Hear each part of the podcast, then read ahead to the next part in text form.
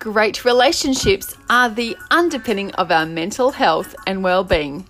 Join me, Joe Wilson, the relationship rejuvenator for Is This Love podcast, designed to level up your relationship skills with short, succinct, and well-researched tips from not just me but other experts in my field. For more information, head to relationshiprejuvenator.com.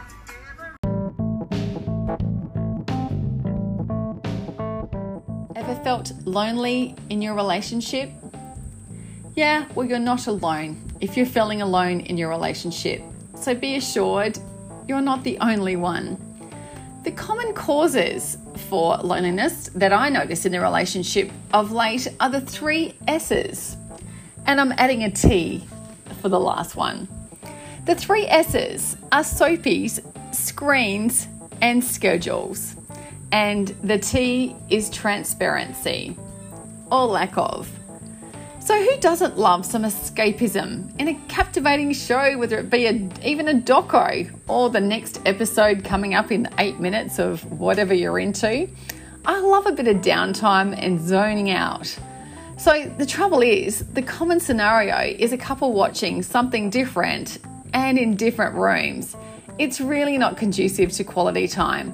So, highly recommend under this category of soapies that you try and make sure that you take time to align yourselves and watch something together.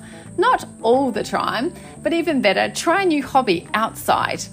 Um, maybe get out of the TV rut. Um, quite surprising how many times I hear couples saying, Yeah, we really need to find some common ground. Um, we've kind of just lost ourselves in our individual pursuits and we've become flatmates. So make it a point to to join a new activity, learn a new skill, and enjoy taking a risk together doing something adventurous. Okay, the second category. I talk about this all the time, I know, but screens, the handheld type. And I too am somebody that's in the midst of, of um, overusing my third arm, as I call it. I use it for my entertainment, scheduling, a recipe, everything. It's an extension of me. And I also need to make sure, however, that the people most important to me are not playing second fiddle to that screen.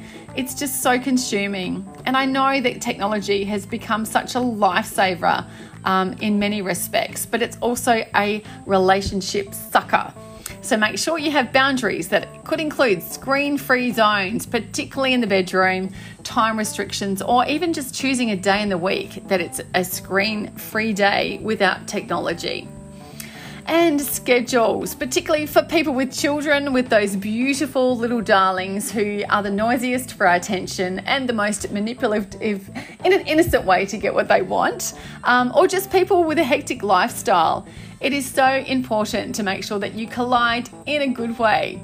So, make sure that on an ongoing basis you carve out time each day, lock it in, and turn up. So, if you could even just find 10 to 15 minutes per day even if it's just the same time, would be even better. So it becomes a routine.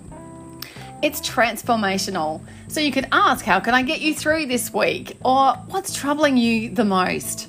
Or what made you laugh today? Just these simple questions that connect us and know that our partner is there for us, that we can count on them, and that you're there for each other. It's just so easy to tag team or become complacent about remembering who you live with and even what you loved about them at the start because you're so busy just getting to that next appointment or attending to that next child. The last category is transparency. And this is a tricky one because it's not uncommon for people to have trouble putting thoughts and feelings into words. How challenging is it, therefore, to be transparent and share these thoughts and feelings at an intimate level?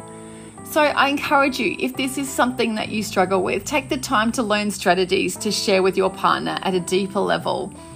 There's no better gift than sharing the mental load and creating new experiences based on confiding and some flirting along the way. So don't be alone in thinking that you can't share at an intimate level. This is such a struggle for many people to access their feelings or even name them. So, real happiness does not come from getting everything you want, it comes from sharing what you have with the people who matter. So, speaking of schedules, don't forget to diarise my Facebook Lives each therapeutic Thursday morning for thriving relationships on my Facebook page, which is the Relationship Rejuvenator, and inject some relational inspirations into your weekend. If you haven't seen it, there is also my great new book. I know I'm biased, but it's getting some great feedback. And it's called Renovate Your Relationship All the DIY Tools for Your Most Important Project. One last thing, you can also tap in or waitlist to my next mini course, which is designed for people, uh, individuals, and couples at three different levels. So you can head to Relationship Rejuvenator and take the quiz, and you can see how you can level up your relationship skills if required. That's relationshiprejuvenator.com. Thanks for listening. Until next week.